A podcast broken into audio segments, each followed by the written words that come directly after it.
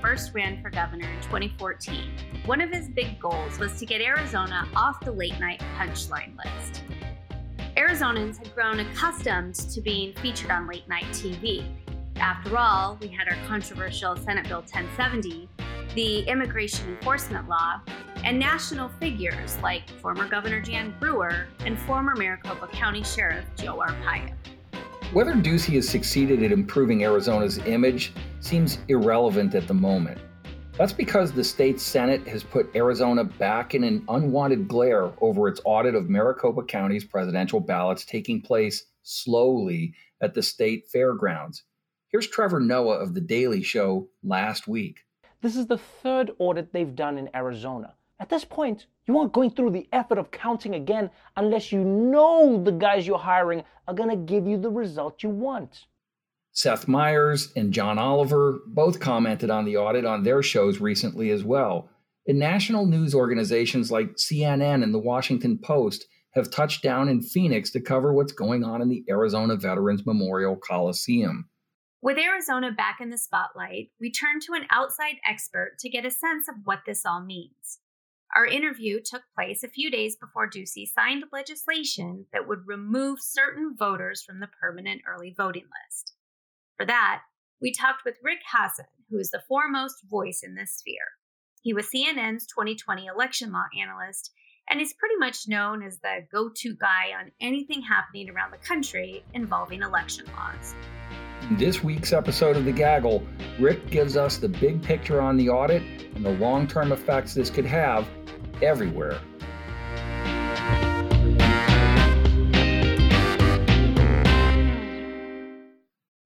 Rick Hasen, a law professor at Cal Irvine who runs the respected election law blog. Thanks for joining us on The Gaggle. Great to be with you. Rick, uh, here in Arizona, we've been really watching this ballot audit uh, playing out here for weeks. Uh, meanwhile, Georgia's passed a series of voting law changes. Florida has now followed suit. How does Arizona fit into what's happening across the country after the presidential election? So I think you're right to see uh, what's happening in Arizona as not limited to the state, but part of a larger national movement. And I think you can understand this as a reaction to the 2020 election. In the 2020 election, we had the unprecedented situation where a presidential candidate, in this case Donald Trump, uh, claimed uh, without evidence that the election was rigged or stolen. And even after he lost the election, he pushed that uh, even harder, and he's continued to push it. And so, one response to that has been there's been a lot of talk among Republican legislators of rigged elections. There's been push for new laws that make it harder for people to vote and that change who gets to count the votes. Uh, we've seen that in uh, Georgia. Uh, we see that now going on in Texas and Florida, and uh, there's talk of it in Arizona. Uh, but what is unique to Arizona is this audit. There's really nothing else like this in the country. Uh, it's kind of like a punchline to jokes when you hear about the bamboo stuck in the uh, paper and the UV lights. But I think it really is deadly serious because it is yet another way of trying to undermine uh, voter confidence in the fairness and integrity of the US electoral process. So let's talk a little bit about some of these um, tactics being used. So we have the founder of the firm that is doing Arizona's audit. He has posted unsubstantiated allegations about fraud on Twitter. Um, those posts have now been deleted. We have a former state lawmaker who appeared on the ballot, lost his race, and was at the January 6th riot at the Capitol. He's participating in the inspection.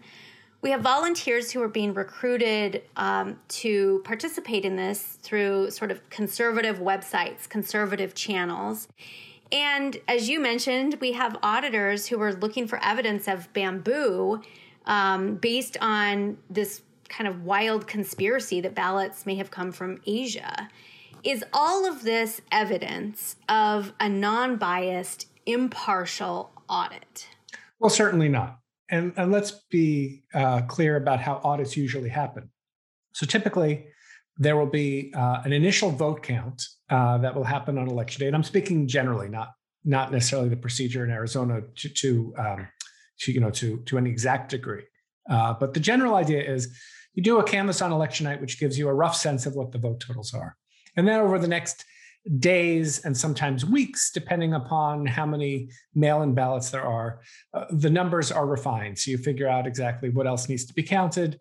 There are ballots where there are questions about how they should be counted. All of those are resolved. And then there is a, a, um, a winner that's announced. Uh, after that, uh, or sometimes even before that, there may be calls for a recount. There could be litigation.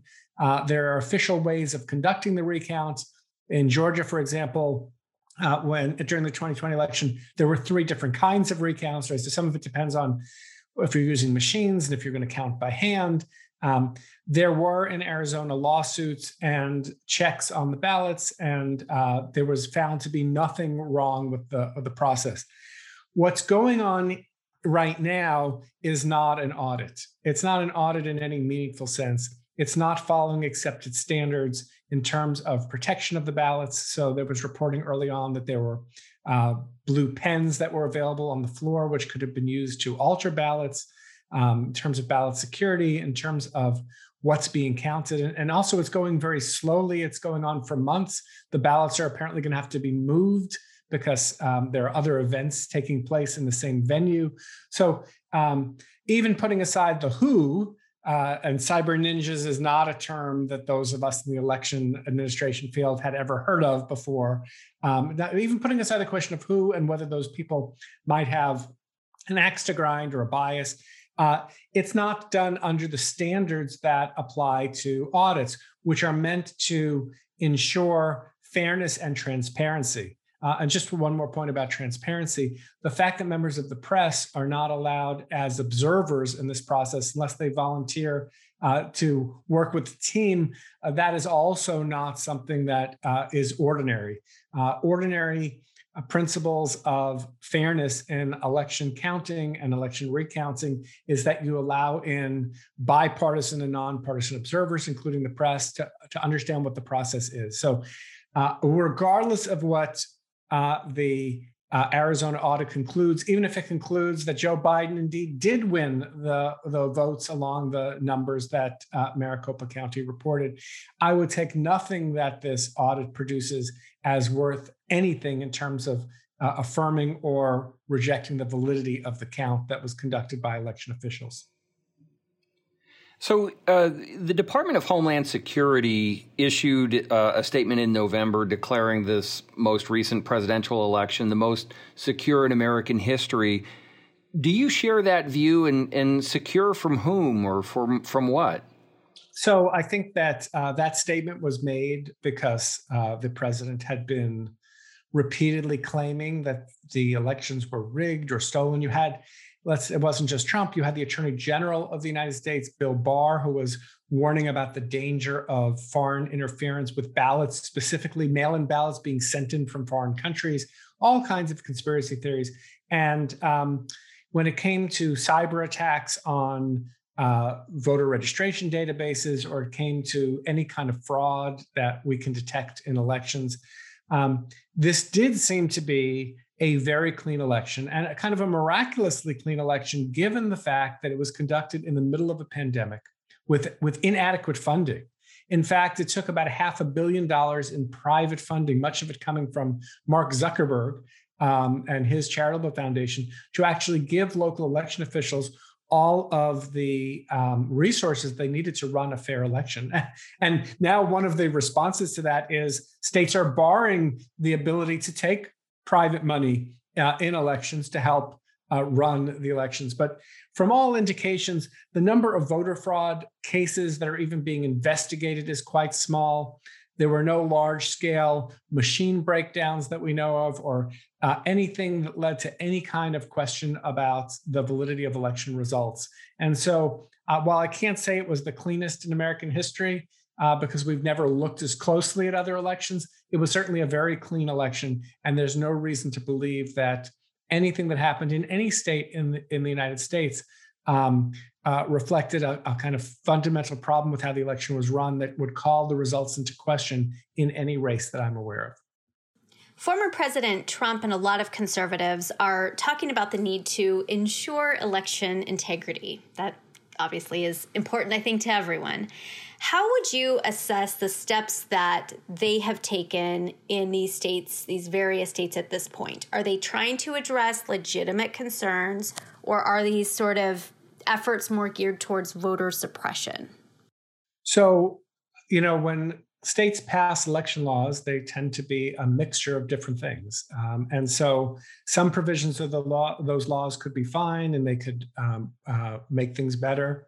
Uh, uh, some it might be uncertain. So, for example, in Georgia, uh, rather than doing signature matching uh, to determine whether an absentee ballot um, has come in from a person who uh, is who he or she says they are, they're going to require something like last four digits of your social or your driver's license number. Now, in some ways, that makes things better because it is. Um, a uh, signature matching is an inexact science. In some ways, it might make it worse because not everybody's going to have access to those numbers, and some people might be disenfranchised.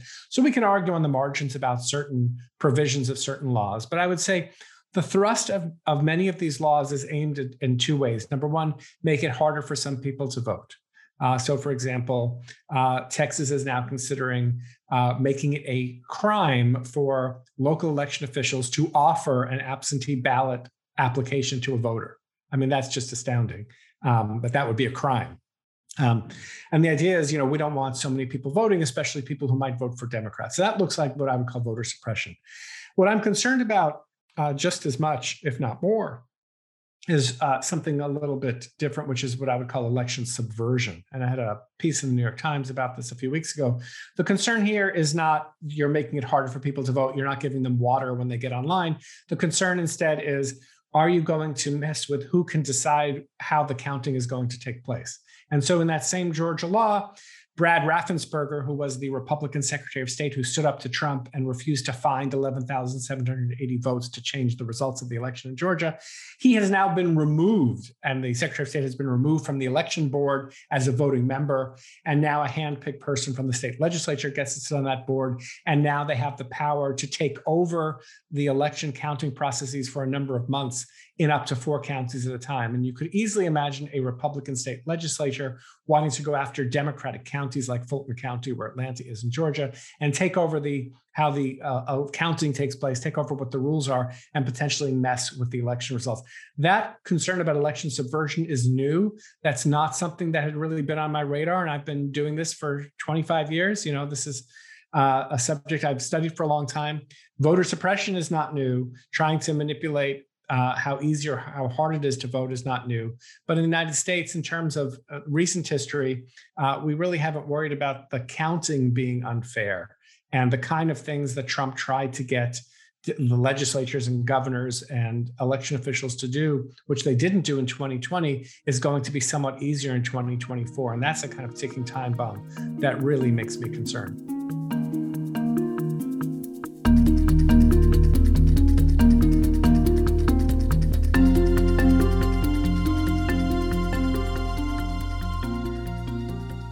So those are the Republican plans. Uh, Democrats in Congress seem to have some ideas about some election reforms, voting uh, changes that they'd like to see. Give us a sense of what those are, and also uh, how legitimately are those framed? Are they addressing problems that are known to exist, or are these, uh, you know, similarly of of dubious value? So, for years, Democrats have been uh, putting together a kind of wish list of election reforms. Uh, they've been embodied in something that's been known as HR one, which stands for you know the, the first bill in the House of Representatives, and that's done for symbolic reasons. The current version of it is about 800 pages long, and it includes everything from steps that I think would increase election integrity, like requiring every state to use paper ballots for how they cast their votes, uh, to um, things that are on the Democratic wish list, like requiring states to um, allow felons who have completed the prison portion of their sentences to be uh, allowed to vote in congressional elections, to campaign finance reform, to a bunch of other uh, ethics reform. Uh, m- much of this is not aimed directly at the integrity of elections or stopping what Democrats see as voter suppression, but instead aimed at Democratic um, uh, priorities in terms of how elections should be run. Um, separate from HR one is HR four. HR four is the John Lewis Voting Rights Act. That provision would restore uh, a part of the Voting Rights Act that the Supreme Court had put on hold in 2013 in a case called Shelby County versus Holder. So, certain jurisdictions with a history of racial discrimination in voting, which included Arizona, uh, had to get permission from the federal government, either from the Department of Justice or from a three judge court in Washington, D.C., whenever they made a change to voting rules. And they'd have to show that those changes would not make protected minority voters worse off. That provision was put on hold in 2013 when the Supreme Court said that the formula that was used to decide which states were going to be covered by this provision was outdated. And so Congress didn't have the power to order it anymore. The John Lewis bill, among other things, would restore that provision. And that would mean that laws like uh, Georgia's law and laws that are being considered in Arizona, before they could go into effect, you'd have to get approval from the DOJ. And so um, that provision, I think, would most directly protect voters, at least in states uh, that ha- that would be covered under the new formula. Interestingly, Joe Manchin, who's the Democratic senator from West Virginia, who's kind of the key vote here because he'd be the kind of the 50th, along with um, Senator Sinema from your own state. Those are the two holdouts, uh, you know, saying that they're not going to uh, blow up the filibuster for voting reform. Uh, Joe Manchin sounded uh, in a recent interview like he's willing to consider something uh, that would deal with voting rights, even if it meant making some filibuster changes. So we'll see. But one of the things he suggested was that this pre-clearance requirement should apply to all 50 states, and we shouldn't single out Arizona or Georgia or other states, and it should uh, be applied everywhere. So it's a moving target. Some of it I think would be quite welcome. Others of it, given the very closeness uh, in the election uh, excuse me, very closeness in the Senate and the House seem really unlikely to get through uh, on uh, any kind of uh, timetable um, in, in the next few years. Do you have any thoughts on how the nation's courts might view any of this legislation? You know, does it sort of clearly pose problems with the Voting Rights Act or constitutional arguments that the Supreme Court might be especially interested in in taking up, particularly when you have such a large portion of the electorate that just fundamentally believes that this election is not legitimate. Yeah, well, the legitimacy of the election problem is not going to be solved by the Supreme Court. It's really a societal problem, and we need to work on questions about disinformation and and and, and um, the kind of institutions like a free press and a a competitive political system where people play by the rules. And there's a lot that has to happen for us to get our the legitimacy of our election system back. But on the, on the more direct question about the Supreme Court, it's great that I'm on a podcast in Arizona because uh, the entire country is waiting for the results of the Brnovich case. Uh, this is the case that the Supreme Court uh, heard oral argument in a few months ago. It raises the question of how Section 2 of the Voting Rights Act, which is a part of the Voting Rights Act that the Supreme Court didn't touch in that 2013 Shelby County case, how Section 2 of the Voting Rights Act applies to claims that a voting law like a uh, law that requires voter ID or that restricts the use of absentee ballots, when does that violate the Voting Rights Act?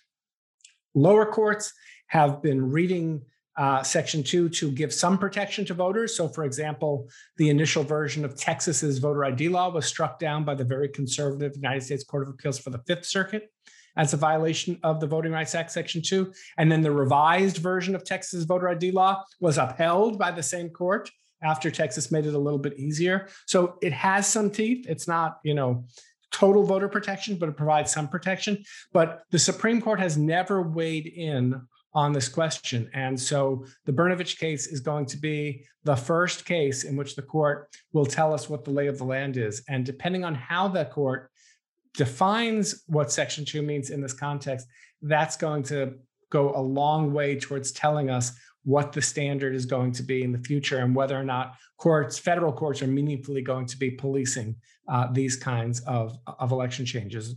We expect an opinion from the court by the end of June, which is when they traditionally end their uh, annual term. Rick, uh, one last question for you. Um, do you have a sense as to how closely the public may be watching all of these things, whether it's the Arizona audit or the uh, the voting related laws in other states? Uh, does some folks are saying that this just is something that people aren't really tuned into? Uh, is it really just red meat for political junkies? Uh, do you have a sense of that? Well, I'm probably the last person to ask since uh, I spend my professional life looking for this uh, kind of content. But I do uh, notice just before we uh, got on to uh, tape this podcast, I went to the CNN website, and the top four stories were about different voting rules. Uh, you know, was, one was about Georgia, one was about Florida, one was about Texas, and one was about Arizona. So. Um, if anyone's looking at the news, you know this is a big deal. You know, even if you're not looking at the news, uh, recently, the Facebook uh, Oversight Board uh, issued a ruling about whether Donald Trump uh, should remain off the platform. So this stuff is out there. People are certainly not intensely following all of this the way that uh, um, they do during an election. But this stuff is is uh, is still out there. And if you look at what's happening in the Republican caucus, with Lynn Cheney about to be removed from the leadership because she won't buy into Donald Trump's false claims about the election being stolen. Uh, even if the public is not paying great attention, uh, this um, so called big lie is still paying dividends for the Trumpist wing of the Republican Party. And the ramifications of that are going to be felt in primaries uh, that are going to be taking place. Uh, throughout uh, next year and then leading to the 2022 midterm elections. All right, Rick, that's all we got for you. Thank you so much for joining us. Really great insight as as usual. We appreciate it. My pleasure. Thank you, Rick. Appreciate it.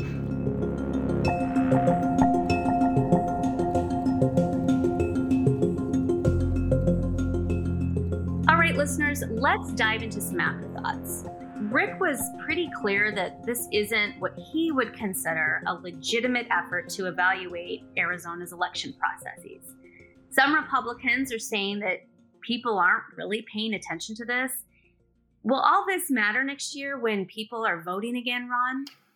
Well, Republicans are hoping that only Republicans are paying attention to this, I think look, the midterm history in this country for, you know, many decades now has been that the party not in power in the White House and and the party that's not uh, in power in the House and the Senate as well really should be poised to do well. And I think Republicans are banking on that kind of history to repeat itself again.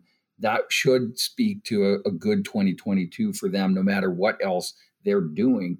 But let's be honest, we've also seen in, in recent elections that Republicans have a problem with the kind of suburban uh, voters and independent voters here in Arizona that has made it possible for Democrats to win the state at the presidential level, to lose a couple of uh, Senate races for Republicans.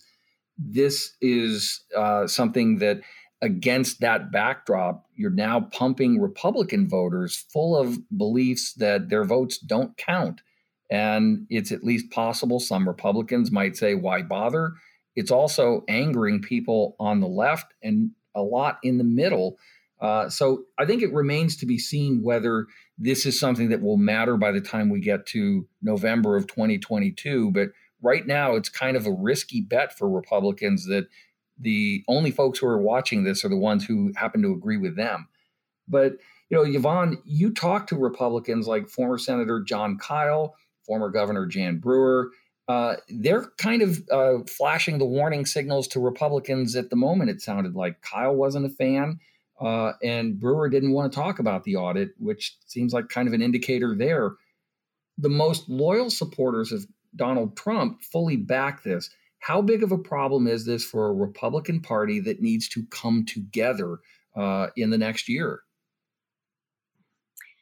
Well, I think I, I tend to agree with you that it remains to be seen. But if you listen to figures like former Senator Jon Kyl, who you know during his time in the Senate was the number two. I mean, this is this is a national figure, a reasonable voice um, on you know matters of the Republican Party. And when you have a, a figure like this saying this sort of drama, this sort of um, infighting within the Republican Party over what appears to be a very settled matter, right? We know who won the election. No good can come of it for the Republican Party. That seems to be his analysis. And the fact that figures like, you know, Jan Brewer, who is known for speaking her mind, doesn't even want to talk about this thing or touch it, says all you sort of need to hear. There's also, you know, a lot of Republicans down at the state house who just don't want to wade into this thing. They're sort of pretending that this isn't even a thing. They're trying to focus on, you know, their pieces of legislation and policies and, you know, they're trying to serve the needs of their constituents. And most notably, that typically doesn't include any sort of mention of the audit. We talked with State Senator uh, T.J. Shope from Coolidge, and I asked him, you know, hey, what what could the long term consequences of this exercise be? And his response was pretty candid. He said, "Hell if I know." So that seems to be where at least one wing of the Republican Party is leaving it these days. So I guess the other question that I have about this whole thing is what happens if there is no widespread fraud that is found. Where where does this sort of leave the Republican Party here in Arizona? Where does this leave this whole effort, Ron? That's a really good question. And I think it's a contingency that a lot of people have not really braced themselves for. Certainly the the conservative base that has been calling for this, they fully expect to find uh, widespread systemic fraud, dead people voting in spades. They they expect to find that Maricopa County had somehow uh, rigged the process. I, I take it, um, and if that's not the case, I think that um, what it is supposed to do, and I think what we'll hear from the officials, the Republicans who have been pushing this, whether it's Senate President Karen Fann or others who have been invested in this, that well, see, we're just addressing the election integrity. We wanted to uphold uh, public confidence in this thing. But I don't know that that's going to cut it with the people who have been most uh, interested in in seeing this thing through. And so I think that takes them to a place that's going to be pretty uncomfortable.